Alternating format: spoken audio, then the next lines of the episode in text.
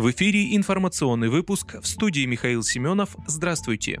В Кремле заявили, что речь о мобилизации в России не идет. Российские власти не планируют объявлять мобилизацию из-за специальной военной операции, заявил пресс-секретарь президента Дмитрий Песков. В настоящий момент об этом речи нет, сказал он, отвечая на вопрос журналистов. Слухи о том, что власти прорабатывают такую возможность, начали появляться после начала специальной военной операции по демилитаризации и денацификации Украины. Официальные лица заявляли, что таких планов нет. В марте Владимир Путин заявил, что задача задачи на Украине решают только профессиональные военные, призывать резервистов из запаса не будут. Россия проводит спецоперацию с 24 февраля.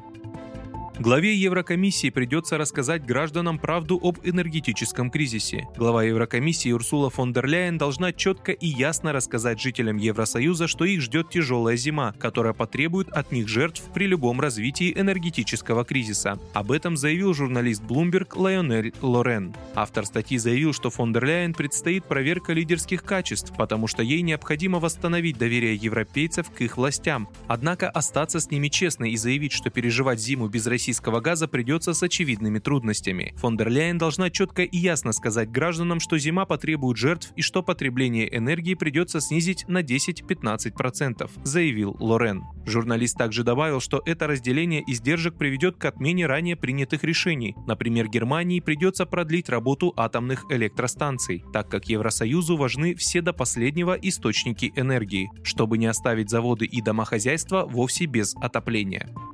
Девять европейских стран прекратили прием заявок россиян на туристические визы. Об этом сообщает Ассоциация туроператоров России. Больше не принимают документы от туристов Латвия, Литва, Эстония, Польша, Чехия, Словакия, Дания, Бельгия и Нидерланды, рассказали в ассоциации. При этом туроператоры не ждут резкого роста количества отказов в визах для своих клиентов от консульств лояльных стран Евросоюза. Несмотря на ужесточение риторики ЕС, некоторые страны продолжают выдавать визы россиянам. Значит, значит сохраняется и возможность путешествовать в Европу. К списку лояльных относятся Италия, Испания, Греция, Франция, Венгрия, Кипр, уточнили в организации. В АТОР порекомендовали путешественникам тщательнее подходить к оформлению документов. По мнению экспертов отрасли, средние сроки получения Шенгена после 12 сентября увеличатся еще на 7-10 дней.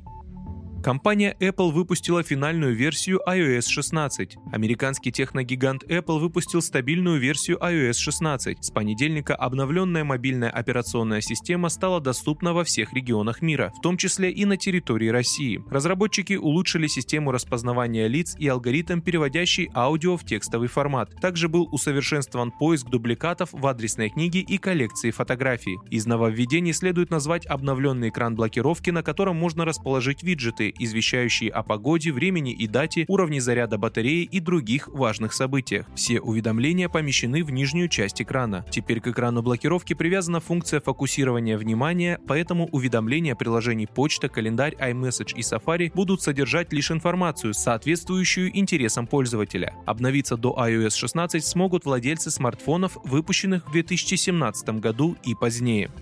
Вы слушали информационный выпуск. Оставайтесь на справедливом радио.